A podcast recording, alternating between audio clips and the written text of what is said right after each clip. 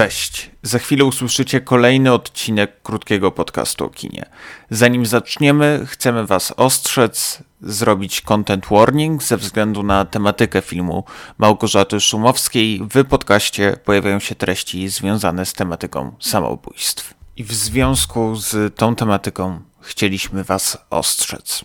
Cześć, witajcie w kolejnym odcinku krótkiego podcastu o kinie, czyli podcastu Filmawki, w którym omawiamy filmy spoilerowo, kontekstowo i wymiennie. Raz premierę polską i raz premierę zagraniczną. Ja nazywam się Maciej Kędziora, a po drugiej stronie mikrofonu jest jak zawsze Kamil Walczak. Cześć, witajcie.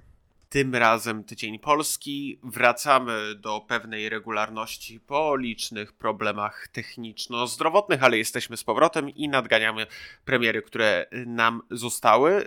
A tym razem Infinite Storm, czyli ostatni film Małgorzaty Szumowskiej. Ostatni znaczy się najnowszy, z Naomi Watts w roli głównej. Małgorzata Szumowska tworzy pierwszy film w Ameryce i drugi film anglojęzyczny, no bo oczywiście mieliśmy również Other Lamp, który na Netflixie pojawiła się jako córka Boga w roku 2019. Pojawiały się także inne projekty międzynarodowe Małgorzaty Szumowskiej, ale także oczywiście projekty bardzo cenione za granicą, chociażby Never Gonna Snow Again, czyli po polsku Śniegu już nigdy nie będzie, które w Polsce zostało przyjęte raczej sceptycznie, także przez tutaj niżej podpisanych, ale oczywiście Małgorzata Szumowska niewątpliwie jest jednym z najbardziej rozpoznawalnych nazwisk na rynku polskiej e, sztuki filmowej. I Kamilu, jakbyś mógł powiedzieć, może nie to, jakie filmy kręciła Szumowska, bo tytuły takie jak Ono, 33 sceny z życia czy Bode ciało są raczej kojarzone. Zapytam cię być może podchwytliwie, jaki jest twój ulubiony film Małgorzaty Szumowskiej, jakie ty masz podejście do jej twórczości? Cóż, nie pałam jakąś szczególną sympatią do filmów Małgorzaty Szymowskiej, ale mam tak, że kiedy jakiś jej film jest bardzo mocno hejtowany i spotyka się z negatywnym przyjęciem, to staram się go bronić, bo jednak odnajduję w nim coś, a przynajmniej staram się w nim coś odnajdywać. I tak było na przykład z twarzą. E, napisałem, a właściwie popełniłem kiedyś dla filmawki taki apologetyczny tekst e, dla twarzy. Filmu, z którym się, tekstu, z którym się absolutnie dzisiaj nie zgadzam. I kurczę, ciężko byłoby chyba wybrać taki ulubiony film. Chyba takim najbardziej spełnionym filmem, i to docenionym zarówno przez polską, jak i zagraniczną krytykę. Film, który chyba też trochę spodobał się widzom, jest Body Ciało, bo to jest film, który rozwija te wszystkie wątki, które zawsze są u Szumowskiej, czyli jakaś trauma, odejście bliskich, e, ale też jakieś elementy nadprzyrodzone, które są trochę, ale nie do końca podważane. I rzeczywiście Body Ciało to jest film, który fajnie balansuje na tej granicy e, i nie jest pretensjonalny w przeciwieństwie do większości filmów. Na pewno takim moim ulubionym aspektem filmów Szumowskiej są zdjęcia, bo zawsze e, robi je Michał Englert, który przy niektórych projektach był nawet e, współscenarzystą czy współreżyserem, jak w przypadku tego dzisiejszego filmu. E, I wizualnie te filmy naprawdę są powalające, bardzo dobrze wyglądają, naprawdę czołówka wśród polskich filmów.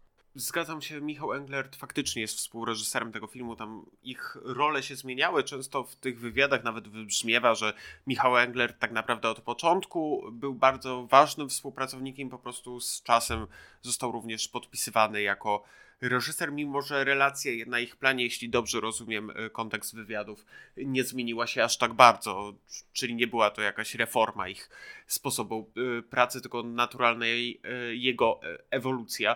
Ja chyba, jeśli miałbym wskazać swój ulubiony film Małgorzaty Szumowskiej, sięgnąłbym jednak po Wimie, bo uważam, że jest to film bardzo dobrze zagrany. To też częsty punkt filmów Małgorzaty Szumowskiej, że one są po prostu bardzo dobrze zagrane. No, w przypadku Wimie oczywiście główna rola Andrzeja Chyry, będąca jednym z najlepszych w jego karierze w Body Ciało. No tutaj pojawiają nam się y, nazwiska pokroju Janusza Gajosa, który gra świetną rolę, czy też Mai y, Ostaszewskiej, więc gdzieś zawsze uciekam do tego aktorstwa w przypadku Małgorzaty Szumowskiej, bo te historie mają ten problem, że te filmy mogą być zawsze znacznie lepsze i to jest chyba główny problem e, filmografii Małgorzaty Szumowskiej. To nie jest tak, że ona kręci złe filmy per se, tylko filmy, które w pewnych momentach łączą sceny znakomite ze scenami, które gdzieś nas wybijają w, wytracają tą energię, którą y, nosił film. Tak było chociażby dla mnie ze śniegu już nigdy nie będzie, które znakomite sekwencje y, łączyło ze sekwencjami bardzo nieudanymi. Zwłaszcza gdy pojawia się metafizyka, cytaty y, chociażby z, z klasyki kina światowego myślę tutaj na przykład o filmach Andrzeja Tarkowskiego, y, gdzie były bardzo widoczne te cytaty, prawie że jeden do jeden. I mam wrażenie, że to wytracało, ale na przykład niektóry humor Szumowskiej się udawał, chociażby w tych kreacjach właśnie Maji Ostaszewskiej, czy też Łukasza Simlata, takiej pewnej satyry na klasę wyższą, yy, która była momentami nawet udana, ale właśnie momentami. I te momenty u Szumowskiej mi zawsze przeszkadzają, bo chciałbym po prostu bardzo równe kino, a zawsze mam wrażenie, że dostaję pewną parabolę.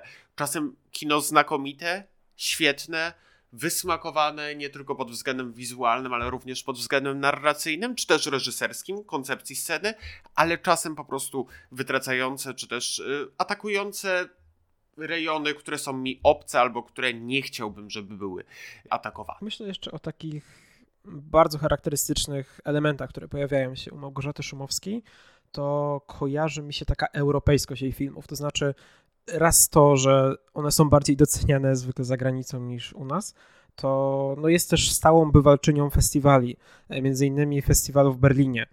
Festiwalu, który ma swoją specyfikę i był taki okres gdzieś w połowie lat dziesiątych, e, czyli w zeszłej dekadzie, kiedy co roku jakiś polski film zdobywał Srebrnego Niedźwiedzia. Tak, e, nagrodę zdobywali Agnieszka Holland, Tomasz Wasilewski czy właśnie Małgorzata Szumowska. Wydaje mi się, że też jej filmy są trochę targetowane nie do polskiego widza, a może do takiego, który na Europę Wschodnią patrzy z zachodu. I nie wiem, czy potrafię to wyjaśnić. Na pewno jest to e, kwestia koprodukcji, to znaczy bardzo wiele e, tych projektów Szumowskiej, od 33 scen życia po e, Śniegu już nigdy nie będzie, to są koprodukcje zagraniczne, znaczy przy udziale większościowym Polski, ale zwłaszcza z Niemcami jest trochę tych koprodukcji. I one też mają taki vibe, odwołują się do takich tematów trochę modernistycznych, metafizycznych. Przedstawiają one Polaków w trochę stereotypowy sposób. I tutaj chyba jest trochę problem odbioru tych filmów Szumowskiej, to znaczy za granicą jest to postrzegane jako po prostu krytyka Polaków przez jedną z naszych rodaczek, a u nas jest to traktowane jako no, traktowanie nie w porządku, takie upraszczanie e, w twarzy, to zwłaszcza było widać, bo no, to jest film, który praktycznie wyśmiewa ludzi wsi i katolików i robi to w taki bardzo bezpardonowy sposób i, i to jest bardzo prymitywne zwłaszcza biorąc pod uwagę jeszcze te wypowiedzi Szumowskiej, która przedstawia się właśnie jako taka modernistka, która szuka jakichś wyższych wartości w kinie, która nie chce, żeby kino było rozrywką jarmarczną, przy której można sobie napić się czy zjeść popcorn. E, tutaj odwołuje się do tego wywiadu z Kejmagiem Szumowskiej, która pogardziła także serialami. Więc ona jest taką trochę elitarystką, zresztą tej doktrynie reżyserów europejskich, którzy uważają, że kino europejskie jest najlepsze. Być może tak jest, nie, nie, nie chcę z tą tezą walczyć, ale tak, tak właśnie z takim podejściem mam wrażenie również bardzo do kina jako medium sztuki, które powinno być najlepszym medium i prezentować po prostu artyzm, tak, czysty artyzm i gdzieś pojawia się tu też to podejście, że kino odrzucone to znaczy, że kino dobre, tak, czyli kino, które się nie podoba wszystkim, znaczy, że spełnia swoją zasadę, bo dzieli, że jest sztuka powinna dzielić. Mhm. I ja też e, z tych wywiadów, które czytaliśmy, e, wyłapałem taki fragment, gdzie Szumowska właściwie mówiła, że to literatura jest tą sztuką wyższą od kina, dlatego że kino nie do końca potrafi e, odzwierciedlić zwłaszcza te stany duchowe, że jest to bardzo trudne do wykonania w kinie. Wydaje mi się, że zresztą ta duchowość w kinie Małgorzaty Szumowskiej, jak już wspomniałeś, jest od zawsze obecna. Chyba w Infinite Storm swoją drogą najmniej, w najmniejszym stopniu. E, bo, bo trochę inne tematy będą tu poruszane, mimo że bardzo również bliskie osobie, człowiekowi świadomości, to jednak mam wrażenie trochę oddalające się od y, tego typowego tematu metafizyki, który pojawił się w śniegu już nigdy nie będzie, czy też y, religii, jak na przykład było to w twarzy. To na plus, jakaś ewolucja stylu Małgorzaty Szumowskiej. Y, problem jest taki, że w Infinite Storm y, nie znajdziemy wiele więcej. Ja bym jeszcze dodał odnośnie tego fenomenu, bo przypomniała mi się jeszcze jedna rzecz. jest taka ogólna narracja dotycząca filmografii szumowskiej, która właściwie przebiła się do tego kina pierwszej ligi filmem 33 sceny z życia. To jest film, który bardzo mocno osadzony jest w jej biografii, dlatego że opowiada o jej zmarłych rodzicach i o tej relacji, która między nimi trwała, która nie była najzdrowsza, e, miała swoje toksyczne momenty, ale przedstawiła to w bardzo autentyczny sposób, trochę e, pokazując negliż tych relacji. E, I od tego momentu, kiedy Szumowska zdobyła za ten film między innymi specjalną nagrodę jury w Locarno, ona trafiła do tej wysokiej europejskiej ligi i jest taka narracja, która mówi o tym, że e, to Szumowska wypełniła tę pustkę e, między Kieślowskim, a właśnie tym kinem potransformacyjnym. To znaczy nie było innego takiego reżysera, który wbiłby się do tej ligi i zdobywał najwyższe nagrody. A Agnieszka Holland? Tak, ale w tej narracji, którą się spotkałem, to były różne teksty z początku lat 2010 przy okazji premiery w imię czy Body Ciało, takie trochę pochwalne y, dla, dla Szumowskiej, że to ona wskoczyła w tę niszę, dlatego że no, Agnieszka Holland rzeczywiście robiła filmy, ale robiła jako e, reżyserka seriali wtedy głównie. Oczywiście ona już była w tej wyższej lice, ale chodzi o takie osiągnięcia stricte artystyczne, że pomiędzy Kieślowskim i trylogią kolorów, a Szumowską nie było za dużo. I że teraz Szumowska przejęła tę rolę i ona rzeczywiście jest najbardziej rozpoznawalną polską reżyserką. Choć wydaje mi się, że jest wiele lepszych, polskich reżyserów, którzy czekają jakby na przybicie się do jakiejś szerszej świadomości, e, na przykład jakimiś nagrodami na tych najważniejszych festiwalach, ale no, nie ulega wątpliwości, że tu Szumowska ma tę najwi- największą siłę przebicia jak na razie. Jeszcze dodajmy, że nie wiem, czy już to mówiłem, jeśli tak, to przepraszam, że się powtarzam, ale Małgorzata Szumowska jest naprawdę bardzo ceniona przez krytyków zagranicznych, chociażby przy premierze Never Gonna Snow Again E, śniegu już nigdy nie będzie. Ukazał się dosyć duży, przekrojowy tekst o jej twórczości w Sight and Sound, czyli w być może najbardziej prestiżowym magazynie filmowym, jaki jest wydawana, a na pewno jednym z najbardziej prestiżowych magazynów, jakich jest e, wydawany przez British Film Institute. Można jej dzieła znaleźć na brytyjskiej wersji Mubi, gdzie są dokumentowane i pokazywane jako taki przykład dobrego kina z Polski, więc wydaje się, że faktycznie Małgorzata Szumowska pojawiła się jako taka twórcza twórczyni, która staje się symbolem polskiego kina za granicą.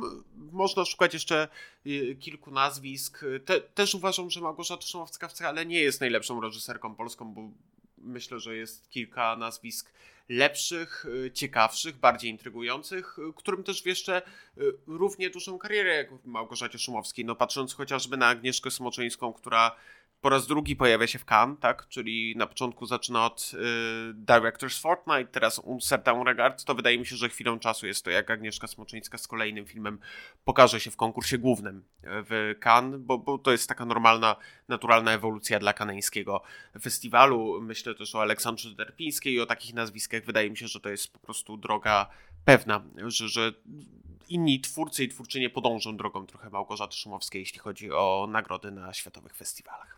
E, I zanim już przejdziemy do samego Infinite Storm, to tylko dodam, że trochę oddzielamy twórczość dokumentalną e, Małgorzaty Szumowskiej, to jest ta twórczość z lat 90. głównie. Ona jest bardzo ważna dla polskiego dokumentu, ale ale ona jest trochę niezależna od tego, co się działo potem e, z fabułą i ona potem już w ogóle połowy lat 2000 e, nie kręciła tych dokumentów, ale były one nagradzane i, i warto o tym wspomnieć. Infinite Storm, czyli e, pierwsza amerykańska produkcja Małgorzaty Szumowskiej, druga produkcja anglojęzyczna, śledzi losy Pam Bales, w którą wciela się Naomi Watts, czyli ratowniczki, która podróżuje po górach, również żeby odreagować własne osobiste e, traumy. E, w pewnego dnia, e, kilka lat temu, kilka lat wcześniej, widzimy to, te sceny w przebłyskach, straciła dwójkę dzieci w wyniku wycieku gazu w jej mieszkaniu i generalnie góry są pewną formą ucieczki, ochłonięcia, rozmowy z samą sobą, introspekcji, tego, żeby zajrzeć w głąb w siebie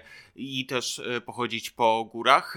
Pewnego dnia, gdy wybiera się w góry, możemy wnioskować, że jest to dla niej jakaś ważna rocznica, bowiem przyjeżdża do przyjaciela, znajomego barmana, który pyta ją, czy na pewno chce tego dnia gdzieś iść w góry, więc zakładamy, że to jest jakiś wyjątkowy dzień. Mimo złej pogody, ona mówi, że musi w góry iść, bo z górami może rozmawiać, ale góry nigdy jej nie odpowiadają, ale zawsze ją wysłuchują. I gdy przyjeżdża na miejsce, spotyka przypadkowych przechodniów, którzy mówią, że jest za zimno na to, żeby mogli y, kempingować, bo taki był ich cel i pytają, czy idzie w górę. Ona mówi, że tak, ale widzi zalegający w rogu parkingu samochód, czyli prawdopodobnie ktoś w tych górach jest, ale prawdopodobnie ze względu na warunki pogodowe i być może gorsze przygotowanie niż ona, która jest doświadczoną, yy, powiedziałbym taterniczką, ale generalnie chodzi mi o wspinaczkę yy, w górach. Ona ma doświadczenie, jest przygotowana, ma wiele warstw stroju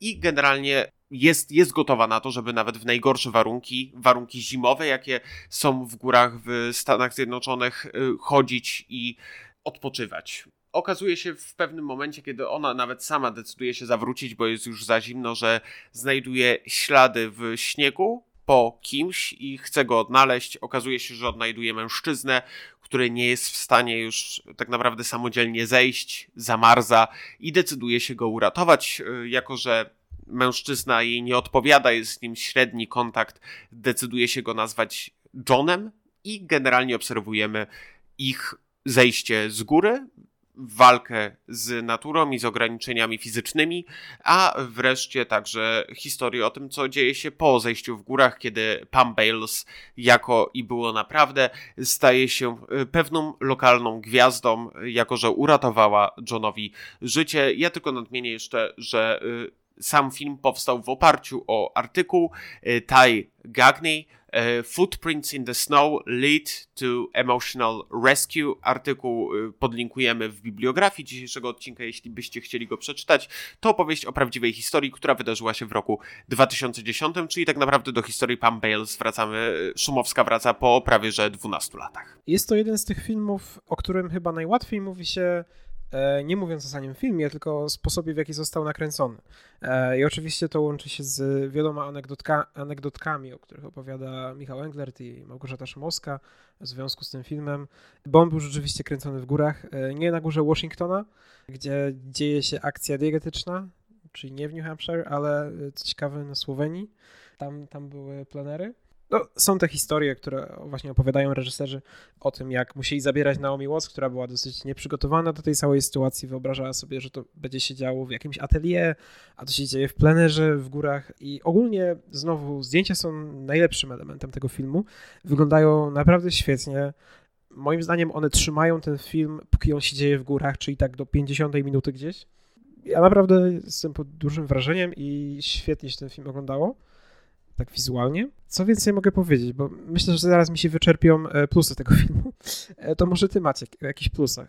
Plusem jest takim, że na pewno i, i to zauważyłem od samego początku, pierwsze 10-15 minut, kiedy dopiero poznajemy tą historię, ja zresztą i zakładam, że jeśli słuchacie naszego podcastu, jako że jest spoilerowy, to już jesteście po seansie tego filmu, ale jeśli jakimś cudem nie, to nie czytajcie artykułu o Pam Bales przed pójściem na film, bowiem ja czytając, mając lekturę tego artykułu po, po seansie, zobaczyłem, jak wiele akapitów jest przełożonych wprost y, na ekran przez Joshua Rollinsa, czyli scenarzystę tegoż filmu. I, I kiedy ta historia ma jakąś intrygę jeszcze w sobie, kiedy nie wiemy, co się wydarzyło Pam Bales, a chociażby pojawia się ta kwestia y, szczególności tego dnia, że coś musiało się wydarzyć tego dnia, że, że ona decyduje się iść w góry kiedy nie wiemy, że jest ratowniczką, bo to wydaje mi się przynajmniej nie jest nakreślone od samego początku, albo ja tego nie wyłapałem, to, to zaczyna być to bardzo, bardzo intrygujące, kiedy ona zostawia mapkę do siebie. To wydawało mi się, że okay, jestem wciągnięty przez tą historię, zwłaszcza, że jest to film, jak już wspomniałeś, pięknie nakręcony. Mamy to chociażby ujęcie z drona, kiedy widzimy jadącą Naomi Watts i mamy e, nagły wybuch napisu Infinite Storm i czujemy po prostu ten mroźny klimat mm, New Hampshire, e, a później pojawia się problem, że wpadamy w klisze. Ja wiem, że to jest prawdziwa historia, ale każdy film o Himalaizmie, każdy film o wspinaczce górskiej, o ekstremum wspinaczki górskiej ma ten problem, że generalnie bazuje na tym samym schemacie, tak? Czyli mamy wejście w góry, mamy przygotowania do wejścia w góry, mamy jakiś kontakt z przyjacielem, który ostrzega najczęściej nas, żebyśmy w góry nie szli. To może być przyjaciel, małżonek, małżonka, partner, partnerka, osoba partnerująca, ale generalnie ktoś nam bliski, który mówi, żeby nie iść w góry. Ktoś idzie w góry i komuś się w górach coś przytrafia. To jest generalnie koncept całej opowieści o Himalaizmie i nie da się tego uniknąć, bo de facto jedynym, co może być intrygujące w opowieści o Himalaizmie jest to, że coś złego może się w tych górach finalnie przytrafić, bo jeśli byśmy oglądali po prostu wspinaczkę bezpieczną na szczyt i zejście ze szczytu, nie mielibyśmy żadnej intrygi, więc generalnie wpadamy już od momentu poznania i zapadnięcia się przez Naomi Watts w pewną dziurę, w pewną szczelinę przykrytą śniegiem, której nie zauważa, rozumiemy, że wchodzimy już w typowy film o Himalaizmie, który tym razem ma do tego dodany element tego, że Pam Bales, grana przez Naomi Watts, ratuje Johna, z którym tak naprawdę nie ma żadnego kontaktu. Wydaje mi się, że trochę niesprawiedliwie przedstawiłeś ten gatunek. W sensie on się chyba najlepiej sprawdza jednak w dokumencie i on w dokumencie działa lepiej, w sensie wiadomo, że to jest dalej wchodzenie na jakąś górę, tak? I wielkie niebezpieczeństwo, że coś się stanie. Ale nie wiem, takie dokumenty jak Free Solo na przykład, to, to, to są jeden z lepszych filmów w swoich latach. E, albo też e, The Down Wall. I one rzeczywiście opowiadają trochę o tym samym, bo one są e, skupione rzeczywiście na osiągnięciu pewnego celu. W przypadku Infinite Storm mamy na początku wyznaczony ten cel, ale on się zmienia gdzieś w połowie filmu. No i staje się taką opowieścią o człowieczeństwie, o tym, co jesteśmy w stanie zrobić dla drugiego człowieka. I to jest chyba problem tego filmu, że on trochę nie znajduje na siebie pomysłu, mimo że to jest prawdziwa historia, więc to trochę uwiarygadnia cały przekaz. To sposób, w jaki to Szumowska podaje, jest to chyba trochę też wina adaptacji tego tekstu, o którym wspomniałeś, w sensie tego artykułu. E, tam się też pojawia wiele e, retrospekcji Myślę, że po prostu przeformułowanie tego scenariusza mogłoby trochę pomóc. Zresztą ten scenariusz nie był pisany przez Szumowską, więc ona zrobiła z tym, co mogła. E, więc to tak na usprawiedliwienie jej. E, no i rzeczywiście e, ten film ma w sobie taki, mnóstwo takich refleksji. Ja bym jednak powiedział, że on dalej jest duchowy, dlatego że pojawiają się te mm, wspomnienia, te takie standardowe tematy podsunięte, jak we wszystkich filmach Szumowskiej. I ona, ona z tym nie robi za wiele. E, I właściwie e, tylko chciałem powiedzieć, w sensie chciałem trochę obronić gatunek, ale niekoniecznie Infinite Storm, bo tutaj to się rzeczywiście troszeczkę rozjeżdża. I niestety ten film jest nudny też. E, jak, jak mówiłeś o tym, że te pierwsze sekwencje jeszcze nas mogą czymś zaciekawić, to ja muszę powiedzieć, że już te pierwsze sekwencje nudziły mnie. One są w większości bez słów, aż nie pojawia się John, który i tak nie mówi za bardzo, tylko wtedy Naomi Watts zaczyna mówić do siebie to to jest to film dosyć wyciszony e, i skupiony na takim pejzażu trochę ekstremalnym, trochę naturalnym. Póki broni się to zdjęciami, to jak mówiłem, to może działać, ale ogólnie rzecz biorąc jest to nudny sens, niestety.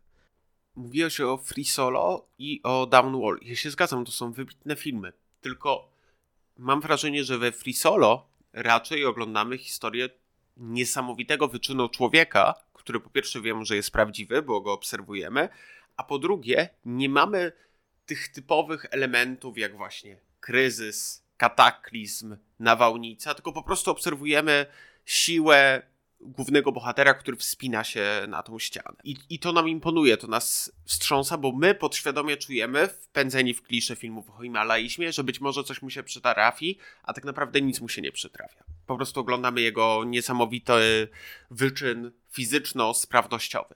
W przypadku Infinite Storm pojawia się ten problem, że tak naprawdę gdybyśmy mieli cały film niemy, być może to byłoby ciekawsze.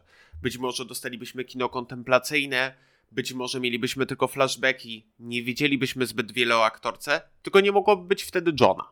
Moglibyśmy mieć po prostu film o wspinaczce, tak? Jakieś takie połączenie, że góry wysłuchują nas lepiej niż ludzie, tak? Że, że ucieczka od ludzi do natury po to, żeby góry mogły nas zrozumieć. To to być może byłoby ciekawe, być może wpisywałoby się w nurt kina kontemplacyjnego.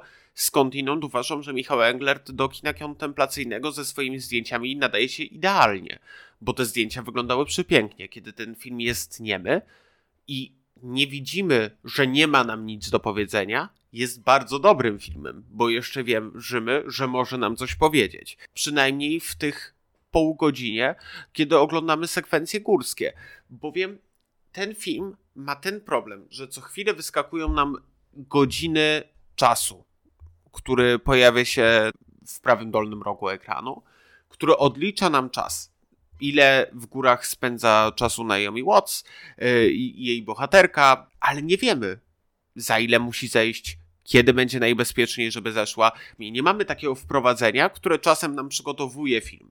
Więc generalnie poświęcenie nam tego czasu, my domyślamy się, że kiedy widzimy montaż, kiedy widzimy, że jakieś słońce zachodzi, że zmienia się atmosfera wokół nas, to że czas mija. Więc nie wiem, czy dominanta, która się pojawia co jakiś czas, wrzucanie nam co chwilę niczym z ramówki telewizyjnej timetable jest słuszną decyzją, bo dla mnie było decyzją oczywistą, tak? Jeśli mamy montaż, mamy przejście historii, to wiadomo, że przecież nie jest, jesteśmy w linearnym czasie.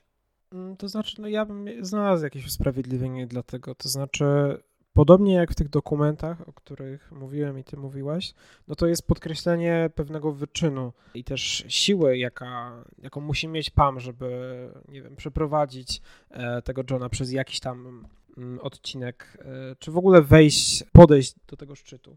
E, no ma to też usprawiedliwienie w tym, żeby uwiarygodnić tę historię, to znaczy pokazać, że ona działa się w tym konkretnym czasie e, i też uwiarygodnić i pokazać e, to, ile ona musiała znosić tego Johna z góry na dół.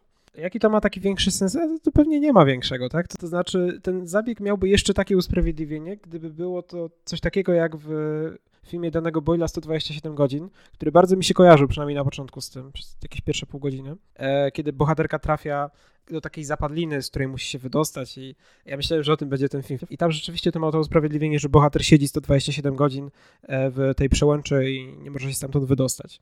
Tutaj no, my nie wiemy, ile ona tam będzie siedzieć i ja do końca nie pamiętam, ile ona tam siedziała e, godzin, ile musiała go znosić, więc no, pod tym, takim względem rzeczywiście masz rację, że to nie ma większego usprawiedliwienia, no poza takim wyczynowo-orientacyjnym. Właśnie tylko problem jest taki, że nie chcę nic odbierać prawdziwym Pam Bales i prawdziwemu wyczynowi, bo jest to absolutnie imponujący i wielki wyczyn, też wielki przykład człowieczeństwa, także, że nie zawróciła sama dla własnego bezpieczeństwa, tylko zdecydowała się sprowadzić Johna, y, uratować go i jak też wiadomo, John zmienił trochę dzięki niej swoje życie, zdecydował się zwrócić do grupy terapeutycznej, y, zaczął rozmawiać o, o swoim zdrowiu psychicznym.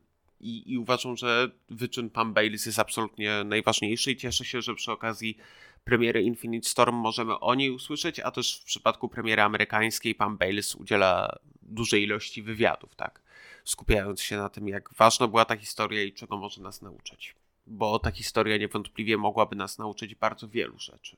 Problem jest taki, że filmy o górach, o wspinaniu się na góry mają swój schemat. Ja bardzo rzadko czułem się zagrożony, że, ten, że im się nie uda. Nie, nie miałem poczucia, które powinno w nas, mam wrażenie, jednak drzemać przy takim filmie, że coś może nie wyjść, że, że, że coś może pójść nie tak, że, że oni z tej góry nie zejdą. Bo już w pewnym momencie, tak w okolicach 40 minut filmu, wiemy, że im się uda. Wiemy, że oni zejdą, wiemy, że, że, że, wszystko, się, że wszystko się uda. I później mamy bardzo dziwną decyzję, której ja nie rozumiem. Przejście do filmu jak już wspomnieliśmy w tropie kina Małgorzaty Szumowskiej, metafizycznego. I szczerze powiedziawszy, rozmowa między Pam a Johnem, która wieńczy Infinite Storm, jest dla mnie jedną z najlepszych scen tego filmu. Być może najlepszą. Ta scena pogadanki, kiedy siedzą naprzeciwko siebie, nie wymieniają wielu słów, bo to generalnie film, który raczej milczy, ale ta pięciominutowa konfrontacja, gdzie siedzą naprzeciw siebie, zaczynają rozmawiać, czy też nawet konfrontacja Pam z dziennikarzem, to najciekawsze fragmenty tego filmu ale żałowałem, po pierwsze, że nie jest to do końca spójne z tym, co wydarzyło się naprawdę, bo naprawdę główny bohater, czyli John, nie odjechał sprzed nosa, tylko oddał Pam ubrania już wówczas, przebrał się w swoim samochodzie i zdecydował się pojechać. Później, dwa tygodnie później, napisał list do towarzystwa, w którym Pam pracowała jako ratowniczka i podziękował za pomoc Pam. W ten sposób doszło do powstania tego artykułu. Ona powiedziała, że nie chciała Johna szukać, bo wiedziała, że potrzebuje być sam. To oczywiście jest pewnie udramatyzowanie tego filmu, które było konieczne dla zachowania jakiejkolwiek dramaturgii, żeby było to spotkanie ponowne po, po, jakimś czasie, żeby John był trochę nie do końca wytłumaczony ze swoich decyzji nagłego odjazdu. to jeszcze jestem w stanie zrozumieć, tylko żałuję chyba zupełnie szczerze, że, że ten film nie pozostał w takim sferze, bo oczywiście wizualnie świetnie, że byliśmy w górach, tylko prawdziwe i jedyne, co było prawdziwe w tym filmie, to było to ich spotkanie, do którego te góry nie były potrzebne. Więc dla mnie to jest bardzo intrygujący film o finalnej rozmowie, który jest bardzo słabym filmem o Himalajzmie czy też wspinaczce górskiej. Znaczy, nie no, wydaje mi się, że cały ten build-up do tej rozmowy, jeśli już chcesz ją uznać za jakąś taką kulminację, no to musiały być te góry, musiał być e, cały ten wątek ratowania go i jego wątek próby chyba popełnienia samobójstwa w pewien sposób, e, mniej lub bardziej świadomego, ale nie chcę tego roztrząsać. Tylko, tylko dodam, że w reportażu główny bohater, który jest Johnem, napisał w liście, że wspinał się w góry z myślą popełnienia samobójstwa, chciał tam zamarznąć i nie spodziewał się, specjalnie wybrał takie warunki i taki strój, żeby po prostu tam zostać i umrzeć. Nie spodziewał się, że nikt go. Spodziewał się, że nikt go nie uratuje. Nie wiedział, że ktoś wybierze się w góry w tą temperaturę i w taką stan pogodowy. No to wydaje mi się, że właśnie ten build-up był potrzebny, żeby pokazać, że może żyć warto, że jej wola życia, jej wola uratowania kogoś e, jakby może zmienić także jego stosunek do własnego życia, e, jego światopogląd i tak dalej. Ona to oczywiście robiła ze swoich pobudek związanych z tym, że jej dzieci zmarły w wyniku wycieku gazu i ona czuła jakąś odpowiedzialność za ten cały epizod. I jest to wszystko podane w taki dosyć e, bezpośredni sposób, zwłaszcza kiedy wytłumaczy nam to jeszcze ta rozmowa na koniec. No wydaje mi się, że akurat o to bym się nie czepiał i jest to nawet ciekawe rozwiązanie, w sensie, żeby skończyć tę wycieczkę górską tak mniej więcej po godzinie i zostawić to pół godziny na takie trochę refleksyjne, ale no nie zmienia to faktu, że całość wygląda dosyć mizernie. E, i mało ciekawie. E, a jeśli chodzi o takie moje ulubione rzeczy z tego filmu, to są rzeczywiście mniej więcej połowa tego filmu, może 30 minut, kiedy pojawiają się te bardzo fajne ujęcia Michała Englerta, e, zwłaszcza z tym zapadliskiem, kiedy ona próbuje się stamtąd wyciągnąć. Ale niestety ten film obrzydził mi troszkę tym siebie, że wchodzi te takie klisze dotyczące tego, jak terapeutyczne jest działanie gór, że to góry ją wysłuchają, że jest to dla niej jakiś sposób radzenia sobie z traumą i te wszystkie retrospekcje, które no, wychodzą tak mizernie i trochę kiczowato moim zdaniem. I to uwielbienie gór i trochę romantyzowanie tych gór. E, nie wiem, czy jest szkodliwe, ale no jest takie typowe dla tych filmów i, też dlatego jakoś nie przepadam za takimi filmami. Ja tylko nadmienię, oczywiście wiadomo, jaka jest też tematyka tego filmu, że jeśli mielibyście negatywne myśli, bo, bo jest bardzo ważna inicjatywa w internecie, istnieje inicjatywa Halszki i Witkowskiej Życie warte jest rozmowy, która zajmuje się zapobieganiem samobójstw. Możecie znaleźć tam telefony alarmowe, więc jeśli mielibyście kogoś albo sami zmagacie się z mrocznymi myślami, to namawiam do zapoznania się z tą infolinią i z tą stroną, bo bardzo pomaga i robi bardzo dużo dobrego, a także żebyście pamiętali, że nie ma nic złego w terapii, bo mam wrażenie, że ten film momentami może mieć taki wydźwięk, o czym trochę chyba Kamilu wspomniałeś, że czasem wystarczy nasza własna siła witalna, żebyśmy poradzili sobie z naszymi demonami, a należy pamiętać, że czasem terapia jest właściwą i słuszną drogą, jeśli tego potrzebujemy. Jest to ważne, żeby nie bać się pójść na terapię i porozmawiać o tym, co, co w nas siedzi. E, I tak, jeśli, jeśli mało to wybrzmiało, to tak, podpisuję się. Jeszcze wracając jednak do Infinite Storm, jeśli chodzi o to, co mi się tam podobało, to ta scena rozmowy po, spowodowała, że pomyślałem, mimo tego, że masz cały film, który jest nieudany, który, którego nie chcesz oglądać, który cię wybija, nakręcić w pewnym momencie taką scenę, że wiesz, że zostanie z tobą na dłużej. Że, że będzie do ciebie wracać i będziesz o, o niej myśleć. I ja tak mam na przykład z tą sceną interakcji między Pam a Johnem w kawiarni, jej inscenizacji. Przyjaciela, który zerka z drugiego horyzonta lokalu i się uśmiecha, zostawienia tego worka z ubraniami. Sposób, w jaki Szumowska inscenizuje tą scenę razem z Englertem jest absolutnie wyjątkowy.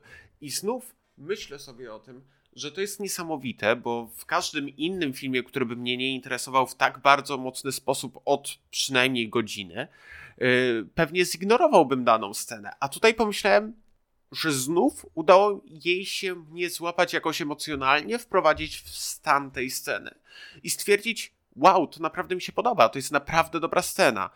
I to jest ten problem, który mamy z Małgorzatą Szyłowską z drugiej strony, że jeśli mamy reżyserkę, która tak świetnie potrafi zainscenizować jedną scenę, mamy dodatkowo reżysera, który jest tak świetnym autorem zdjęć, to czemu te filmy nie są wybitne? Bo w tych filmach mamy osobę, która potrafi znakomicie inscenizować scenę, mamy osobę, która potrafi znakomicie y, kręcić tę scenę, mamy też wybitną aktorkę amerykańską, która y, zachwyca y, w wielu filmach, przecież zagrała w jednym z najlepszych filmów XXI wieku, czyli w Mulholland Drive, więc mamy potencjał na to, żeby to dostać wybitne dzieło.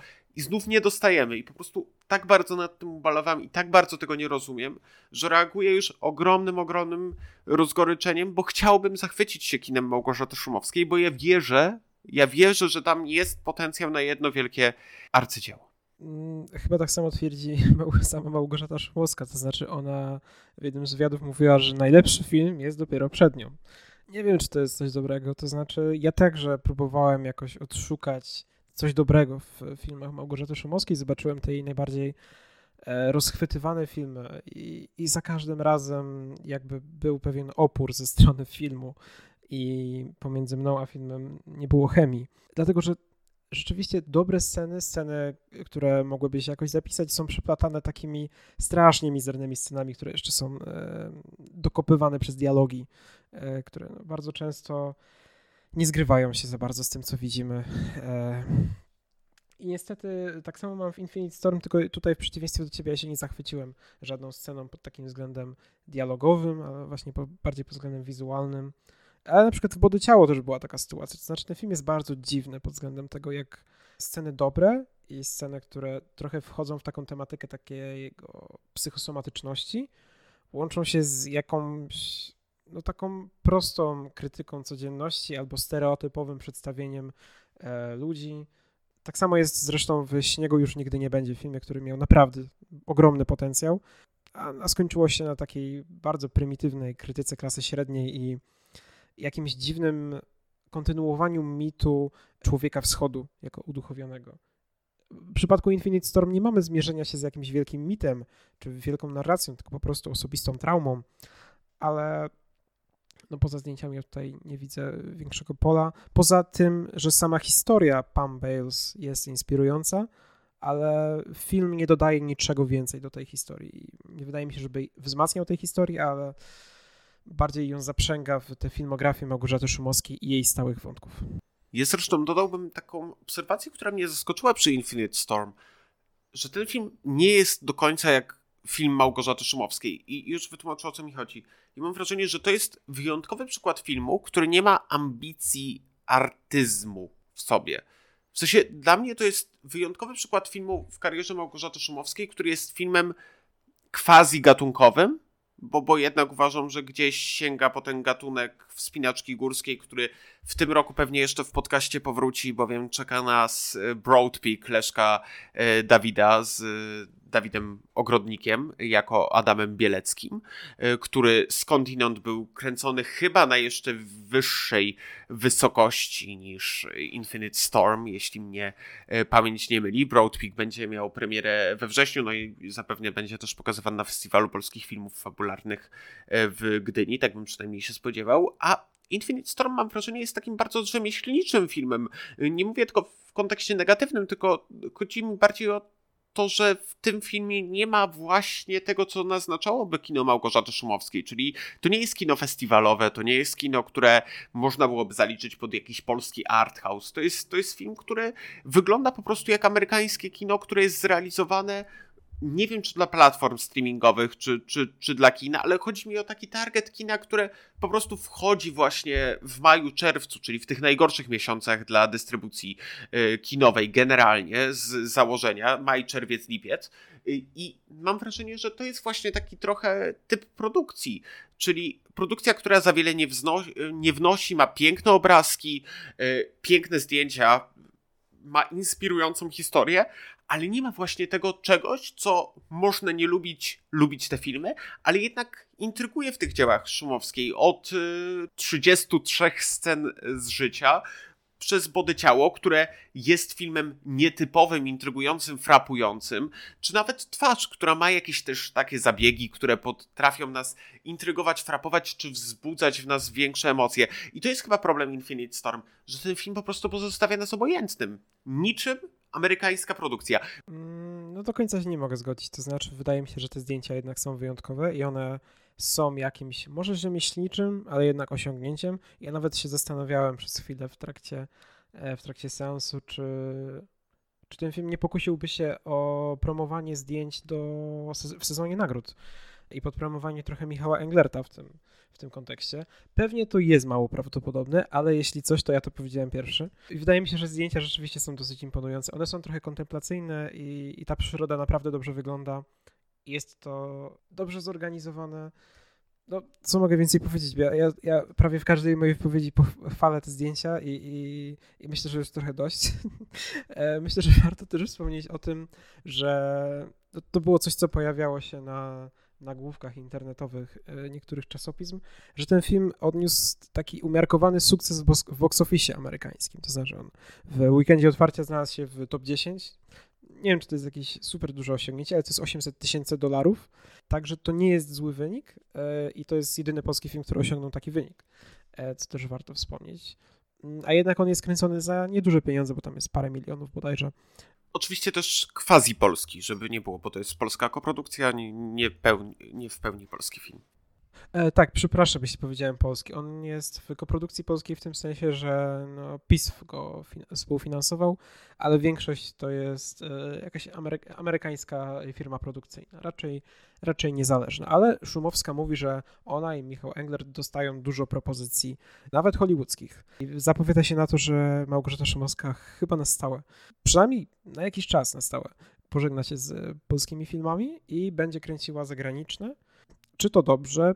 Pewnie dla polskiej kinematografii ogólnie dobrze, e, dlatego że jest to jakaś promocja naszych twórców, którzy mogą pójść dalej i tak dalej.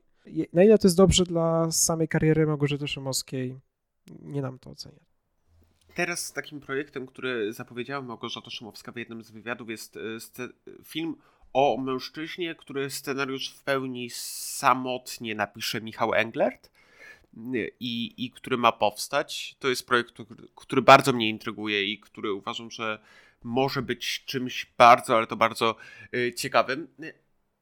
I y, tak jeszcze podsumowując ze swojej strony mm, kontakt z Infinite Storm, mm, warto też zaznaczyć, że to jest wyjątkowy, bo to nie wybrzmiało, to jest wyjątkowy powrót Naomi Watts, której dawno już nie widzieliśmy na ekranach. Oczywiście pojawiała się w takich filmach jak Penguin Bloom, mm, ale wydaje mi się, że to jest taki dobry przykład y, tego, że, że Naomi Watts wraca i być może dostanie jeszcze jakąś propozycję, która będzie na miarę jej talentu, który jest niewątpliwie ogromny. E, bo Watts jest jedną z, moim zdaniem przynajmniej, najważniejszych amerykańskich aktorek. Mm, to pokazywała u Lyncha, nie tylko w Malholland Drive, ale też w trzecim sezonie Twin Peaks, mm, czy też w filmach bardziej gatunkowych, e, poszukujących formy. Mm, jeszcze jedna rzecz a propos koprodukcji polskiej. Wydaje mi się, że to jest jednak ten typ koprodukcji pisfowskiej, który mm, wpisywałby się w tym roku w konkurs, y, w regulamin konkursu głównego w Gdyni, więc też nie zdziwię się, jeśli Infinite Storm y, mimo to pojawi się w konkursie głównym, a nie tylko w sekcji koprodukcyjnej, czyli w Polonice. Jasne, to nie będę, nie będę protestował, e, bo lepiej się na tym znasz. A jeśli chodzi jeszcze o Naomi Watts, bo rzeczywiście mm, teraz dopiero o niej mówimy, a to będzie takie moje, powiedzmy, ostatnie słowo, prawie że, to ona rzeczywiście miała taki dosyć nie wiem właśnie czy długą przerwę, to znaczy ona grała w filmach, rokrocznie pojawiała się w filmach, tylko raczej nie pojawiała się w tych dużych produkcjach, e, bo ostatnie jej dzieło, takie większe, to jest e, w tej serii Niezgodna. A ostatnia taka dobrze przyjęta rola jest na przykład w Niemożliwe z Iwanem McGregorem czy z Tomem Hollandem. To wciąż wydaje mi się, że to jest jednak niezależna decyzja Naomi Watts. Na tyle, o ile zdołałem się dowiedzieć, to ona sama podjęła decyzję, żeby ograniczyć liczbę produkcji. E, no wynikało to też pewnie z jakichś niepowodzeń takich artystycznych. Na przykład ona grała w filmie Gasa Van Santa The Sea of Trees, e, który był w Cannes, był w konkursie głównym, no i on został fatalnie przyjęty, a to była jedna z takich ról, po których ona miała właśnie taką dłuższą przerwę też. Tak czy siak dobrze jest ją widzieć, dlatego że no, rzeczywiście ona jest taką topową aktorką, e, która jednak nie znajduje się obecnie na tej najwyższej półce ze względu na to, że po prostu mniej gra. Myślę, że w tym momencie mm, będziemy już przechodzili do podsumowania. E, I wydaje mi się, że ja, tutaj nie będę zabierał jakoś dużo czasu, bo mniej więcej podsumowałem ten film już. Także ja, ja bym wystawił ocenę 4 na 10. E, I to jest film, który dobrze się oglądało.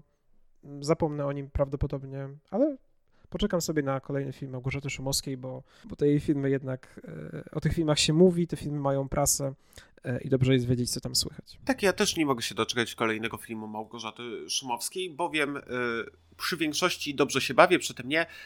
Ocena 3 na 10 y, i tym samym dobiegliśmy końca dzisiejszego odcinka krótkiego podcastu o kinie. Ja nazywam się Maciej Kęciora, a po drugiej stronie mikrofonu był jak zawsze Kamil Walczak.